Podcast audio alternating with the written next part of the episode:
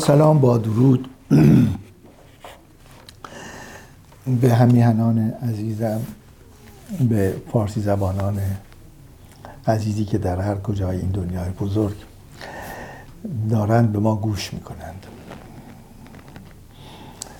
در پنجاه و چهارمین برنامه در روان پژوهی علاقمندم دنباله بحث بررسی گفتارها رو پیش بگیرم. در برنامه پیش یه مقدمه طولانی در مورد ارزش گفتار و گفتمان و اون چهار گفتمان. مقدمه رو گفتم که طولانی شد ولی نتیجه که گرفتم ازش این بود که آنچه که گفته شد در مورد تصمیم افزایش قیمت بنزین رو بررسی کنیم با هم به حالت یک نگاه یا گفتمان روانکاو. یعنی گفتمان روانکاو گفتمانی است که خودشو دور می‌کنه. و سعی می‌کنه که قضاوت رو به عهده دیگران بگذاره. نه خودش عامل قضاوت نباشه بلکه اون جایی که شنیدنی نیست رو بشنود اون بین خطوط رو بخواند و اون رو در اختیار بگذاره. بگه اینه آنچه که شما می‌گویید این هست. حالا اگر تناقضی داره یا زیباست یا غیر ممکن است اینها رو باید خود در واقع شنونده انتخاب بکنه و اجازه بده به روانکاو که بحثش روانکاوی باشه. روانکاوی پشتش یعنی گفتارکاوی یعنی گفتمان رو اولا بتونه بفهمه که پشت این دالهای هر فرد چه مدلولهایی هست.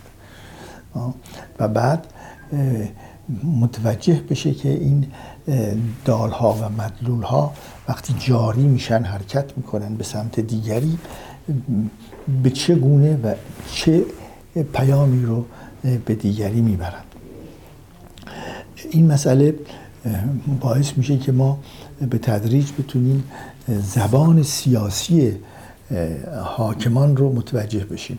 زبان سیاسی است که در کشورهایی که عملا دموکراتیک هستند و دموکراسی هست و کسانی هستند که از نظر سیاسی اینها حرفه‌ای شدن. حالا چه در حزبشون سندیگه هاشون از جامعه مدنی میان و اینها تبدیل میشن به انسانهای حرفه‌ای سیاسی. و خب یه مدت نماینده مجلسن وزیر میشن دوباره برمیگردن. زندگی روزمرهشون می‌کنن و دوباره نماینده میشن میان وزیر میشن. غیره میچرخن؟ ولی اینا بالاخره یک قشر خیلی باریکی از مردم هر جامعه ای هستند که اینها شدن سیاستمداران حرفه‌ای و بعضی وقتا هم غیر حرفی ها هم درشون میاد. همینطور که امانوئل مکرون وقتی که حزبش رو درست کرد به نام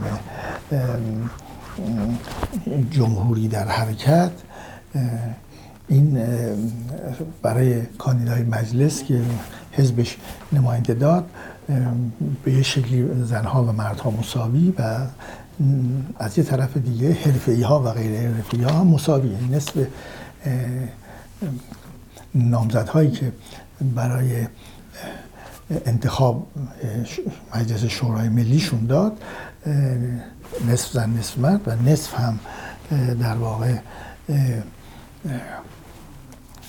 حرفه‌ای کسانی که کار نمایندگی بلد بودن و نصف هم از جامعه مدنی آمد. مثلا کسی که یک جای یک انجمن خیلی بزرگ دفاع از جوانان هومه های شهرهای بزرگ رو درست کرده موفق شده برده جلو اقدامات مثبت و مفیدی انجام داده رفته جلو.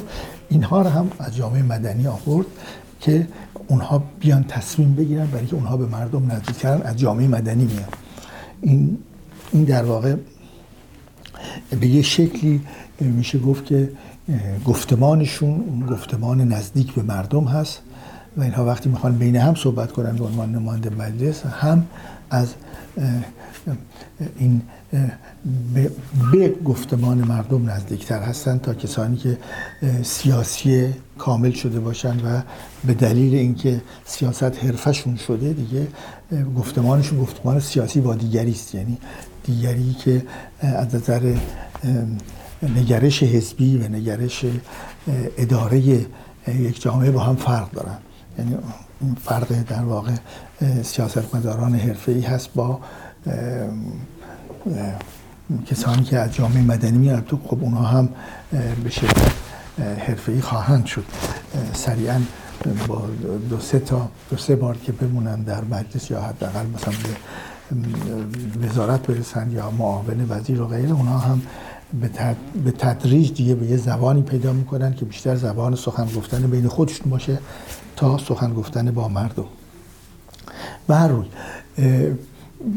در بررسی گفتارها که می‌تونه کار روانکاو باشه که این کار رو تا اونجایی می‌تونه جلو ببره که یک نوع نگرش دیگر یا شنود دیگری به جامعه بده و از طرف دیگر به خود کسانی که به هر شکل حاکم هستند یک پست سیاسی مقام سیاسی دارند حالا چه در قوه مقننه در قوه اجرایی در قوه قضایی فرق نمی‌کنه. وقتی مقام سیاسی دارن مقام سطح بالایی دارن مدیران عالی رتبه هستند اونها هم متوجه بشن که اولا وقتی حرف می‌زنن سخن میگن سخن از کجا میاد؟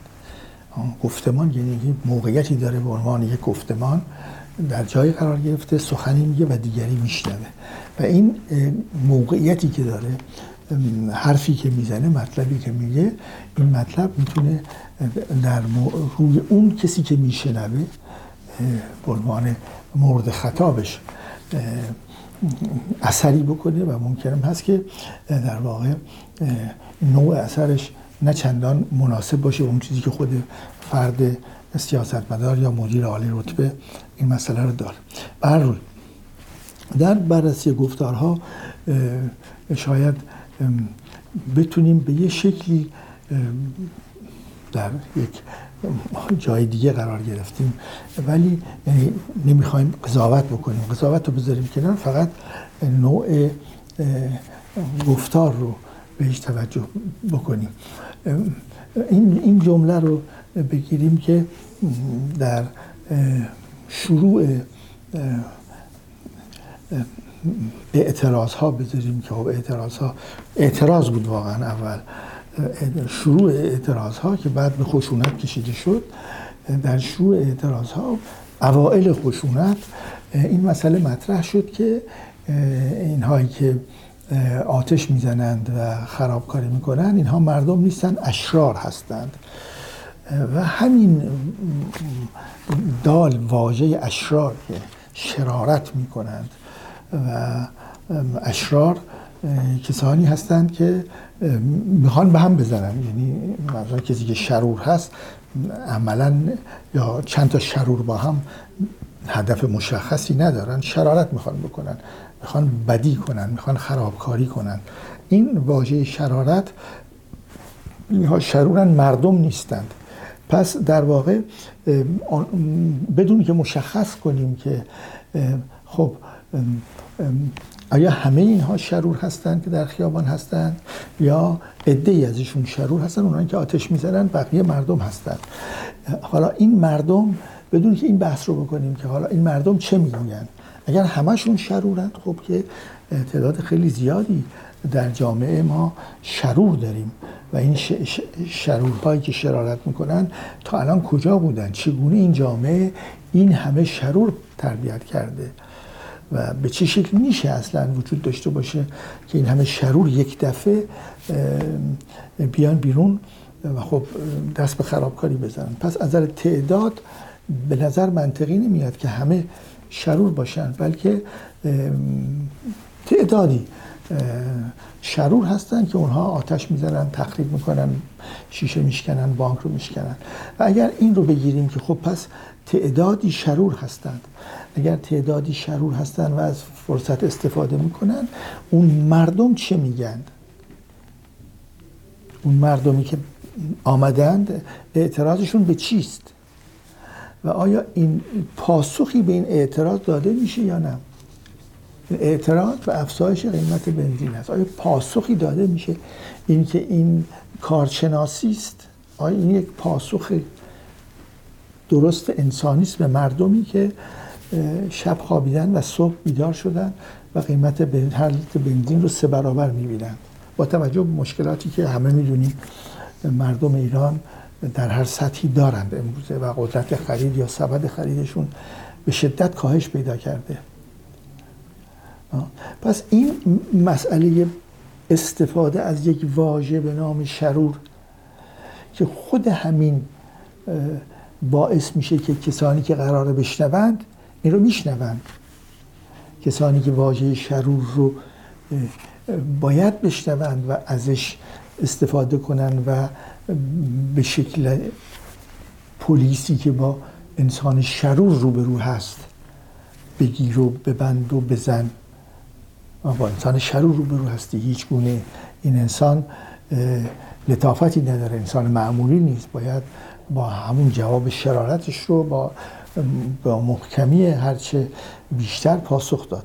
پس اونهایی که مجموعه نیروهای انتظامی هستند حالا غیر از بسیج و لباس شخصی که هیچ وقت متوجه نشدیم که اینها به چه دلیل در کشوری که قانون داره و نیروهای انتظامی و امنیتی داره و نیروهای پاسدار و ارتش داره. چرا باید افرادی که لباس شخصی دارند و معلوم نیست به کجا وابستند بیان و دخالت بکنن این خودش یک بحث دیگری است. ولی وقتی که این واژه واژه شرور مطرح میشه و اینها مردم نیستند اینها شرورند و آمدن شرارت بکنند مطرح میشه یک برگ سپیدی داده میشه به همه اونهایی که در واقع از یک طرف میشه گفت که پس اینها مردم نیستند و باید درست باهشون مثل شرور رفتار کرد. در صورتی که خب طبیعتا همجور که گفتیم این همه انسان شرور اگر در جامعه باشی باید واقعا این جامعه رو زیر سوال برد. ولی فیلم ها حداقل نشون میده که در هر منطقه در هر جا چه جمعیت بزرگی هستن. پس اینجور تفسیر میشه کرد که اینها که مطالبشون رو میگن اینها شرور نیستن. اونهایی که میشکنند و میسوزانند شرور هستند اگر اینها شرور نیستند اکثریت شرور نیستن پس پیامی دارن. چه کسی راجع به پیام اینها بعد از یک هفته آمد صحبت کرد. گفتمان اینجا حرف گفتمانه بود. چه کسی گفت که اینها چه می‌گویند؟ اعتراضشون بر چیست؟ خواستشون چیست؟ آیا نمی‌شد نماینده ای از طرف اینها آورد؟ آیا نمی‌شد نمایندگان مجلس گفت که شما برید و گفتگو کنید با افرادی که شما رو انتخاب کردن و بیایید بگید ما یک هفته بعد؟ چه می‌گویند؟ همین کاری رو که در بحث جلیق زردها مکرون کرد به عنوان رئیس جمهور. گفت خیلی خوب من پیام شما رو گرفتم. شما یه حرفی می‌خواید به من بزنید. یه پیامی می‌خواید به من بدید. حالا من راهی درست می‌کنم که شما این پیام رو بدید. حدود دو ماه گفت و شنودهایی رو بسیار زیادی رو در تمام نقاط مختلف فرانسه تولید کرد با کمک شهرداران. که سالهای مختلفی بود که اینها رو مردم بیان هر کی دلش می‌خواد بیاد ثبت نام بکنه در جلسات شرکت بکنه و به این سالها پاسخ بده و جمع بندی بکنید که تمام اینها بیاد و جمع بندی بشه و طبیعتا به عنوان یک نظام در واقع گوش دادن که در شرکت های بزرگ هم قبلا بوده اینه که ما چگونه گوش میدیم از پایین به بالا یعنی مرتب با یک سری سوال های کلی میریم پایین تا پایین آخرین رده. دوباره با یک سری جواب هایی که گرفتیم میایم بالا تجزیه تحلیل می‌کنیم می‌رسیم به چند تا مشکل اساسی چند تا مطلب اساسی و بنیانی و اونها رو سعی می‌کنیم برطرف کنیم. این کاری که کردن در دو ماه و مکرون هم در خیلی از جلسات شرکت کرد خیلی از مسافرتاش رو قطع کرد به خارج از فرانسه و بالاخره به چهار پنج مطلب اساسی رسیدن و شروع کردن این پاسخ گفتن به این چهار پنج مطلب اساسی به روش های مختلف با مسائل قانونی با مسائل جابجا کردن بودجه ها و غیره. ولی بالاخره مردم فرانسه یا اون جلیق زردها به این نتیجه رسیدن که کسی هست یک دو کانالی رو آماده کرد برای اینکه حرف مردم به گوش خودش برسه کانال درست کرد. دو سه نتیجه این کانال رو که یک سیستم کاملا مستقلی بود این کانال. یعنی نه دولتی بود نه وابسته بود. پول می‌گرفت کارش انجام می‌داد. فقط وظیفش گوش دادن و فهمیدن و خوب سوال کردن و خوب جمع کردن بود که اینا رو انجام داد. و می‌بینیم که به ترتیب این حرکت جلیق سردها به یک حد اقلی رسید به یک مینیمومی رسید که خب مینیمومی به گمان من یه مقدار منطقی که همیشه بغل گوش سیاستمداران داره میکوبه روی میز که ما هستیم. اگر دوباره منحرف بشید ما دوباره حرکتمون رو شروع می‌کنیم. یعنی این خیلی مثل حضور سندیک دائمی سندیکاها حتی اگر اعتصاب بکنن سندیکاها حتی اگر مشکل عبور و مرور برای مردم دیگه پیدا بشه حتی اگر همه این حتی ها به این میارزه که سندیکاها اینجا هستن و نماینده در واقع دفاع از نیروی کار و ارزش نیروی کار هستن در مقابل ارزش سرمایه. اگه بگیریم که دانش و فناوری رو هم بذاریم جزو سرمایه دانش فناوری. خود سرمایه که می‌تونه سرمایه گذاری کنه برای آینده و نیروی کار. این ستا رو در نظر بگیریم. باید یه تعادلی بین این ستا به وجود داشته باشه. این تعادل به هم بخوره فقط نیروی سرمایه بخواد حکمرانی کنه و نه به نیروی فناوری و دانش توجه کنه نه به نیروی کار. طبیعتا جامعه نمی‌تونه به سمت درست و مثبتی حرکت بکنه و منحرف میشه. به حال این بحث آماده کردن یک کانال های امکاناتی که مردم یک جامعه بتونن درد دلشون رو اون چیزی که ناراحتشون می‌کنه این رو مطرح بکنند که این کانال باید وجود داشته باشه. کانال اعتراض کانالی حرف این, کلام اون چیزی که در اصل روانکاوی روش بنیان گذاشته شده. دیسکو حرف بزنید. این حرف زدن رو تشویق کنیم راه بندازیم و ازش نتیجه بگیریم و برگردونیم. این نتیجهش رو برگردونیم. به مردم اگر این کار صورت نگیره طبیعتا سخن در خیابان گفته خواهد شد. اگر سخن خیابانی هم نتیجه نگیره. همونطور که اگر نگاه بکنیم در ایران همین اتفاق افتاد. روز اول آتش زدنی در کار نبود. ولی چون هیچ کس جواب رو نداد جواب این فریاد داده نشد فریاد به خشم و تخریب و اگر جلوی تخریب خشمی که تخریب می‌کنه گرفته نشه طبیعتا به اسلحه و کشت و کشتار منجر میشه. این سه تا روال طبیعی جلوی سخن رو اگر بگیریم داد میشه فریاد میشه. جلوی فریاد رو بگیریم خشونت بدنی پیش میاد خشونت آتش زدن و تخریب پیش میاد. جلوی اون رو هم بگیریم پشتش.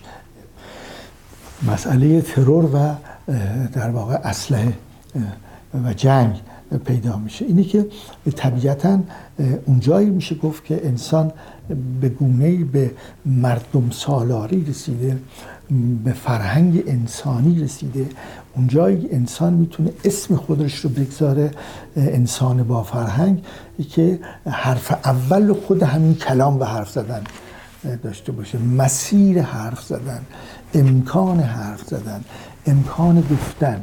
حالا اگر هم نشه اجرا نشه ولی انسان اگر بفهمه که این کرامتش احترام گذاشته شده حرفش رو گوش میدن حتی حرف معمولیش نمی‌خواد داد بزنه. قبل از اینکه داد بزنه حرفش رو گوش میدن.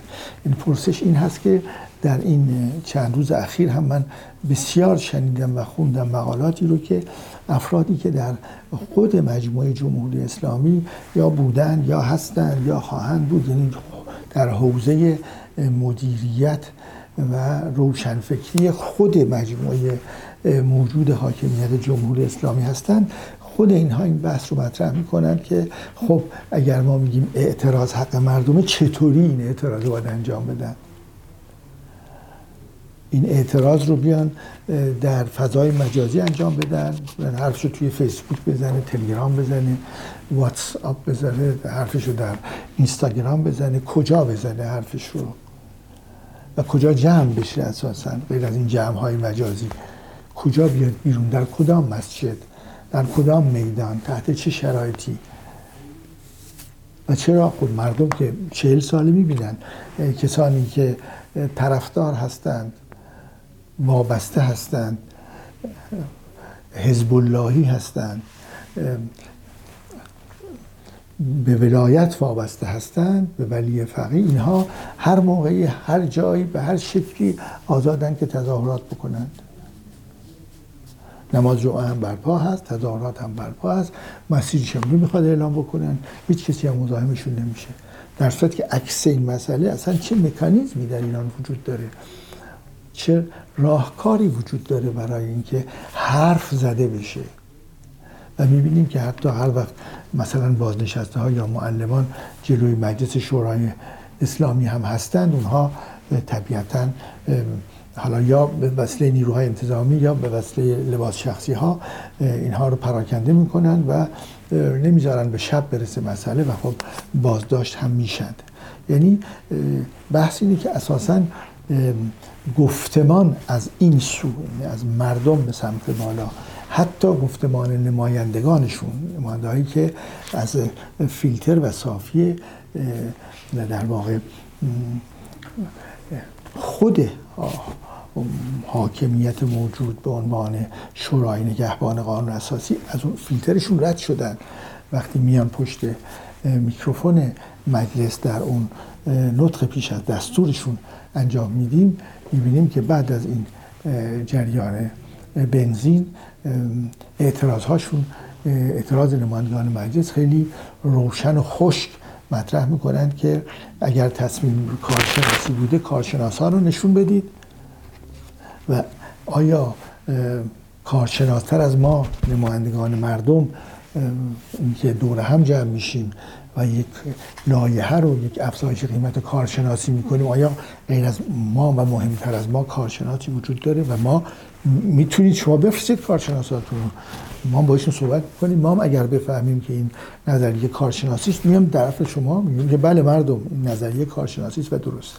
و سخن در, در واقع نمایندگان مجلس مطرح می‌کنن مگر ما از نظر کلی از قانون اساسی نیستیم که بر اساس نظر مردم رأی بدیم و قانون درست بکنیم. به عنوان نمایندهشون خب اگر حرف ما هم اصلا گوش داده نشده باشد برای تصمیم گیری افزایش قیمت نفت پس این مردم دادشون رو در کجا بگذارید می‌خوام قول این محور با شما سخن امروز رو در بررسی گفتارها و اهمیت گفتار ببندم که تا اونجایی که ممکنه مناسبه که راه گفتن سخن باز باشه که درد با این سخن بیاد بیرون. معلوم نیست همیشه هم مردم حق داشته باشن بحثی نیست. ولی گفتنش چه اشکالی داره؟ حتی اگر حق ندارند حتی اگر نمی‌دانند اگر بصیرتشو ندارند که بدانند. خب بصیرت بهشون بدیم با سخن. به زبان خودشون بهشون بگیم که اینجا این کار لازم بوده. نه اینکه یک دوره باطل بزنیم بگیم که من به رؤسای سه قوه اعتماد کردم. رئیس هر قوه هم بگه که من نظرم کاملا این نبوده در جریان نبودم و غیره همونجور که در بررسی گفتارهای قبل یک کمی شکافتم این رو که وقتی خوب نگاه می‌کنیم می‌بینیم که واقعا این پایه ای نداره که روش همچین تصمیم مهمی که شریان اقتصاد یه مملکت هست در موردش تصمیم مهمی گرفته باشه و هیچ کس مطرح نکنه که واقعا مبنای این تصمیم کارشناسی کجا بوده و کی بوده. شب و روزتون خوش.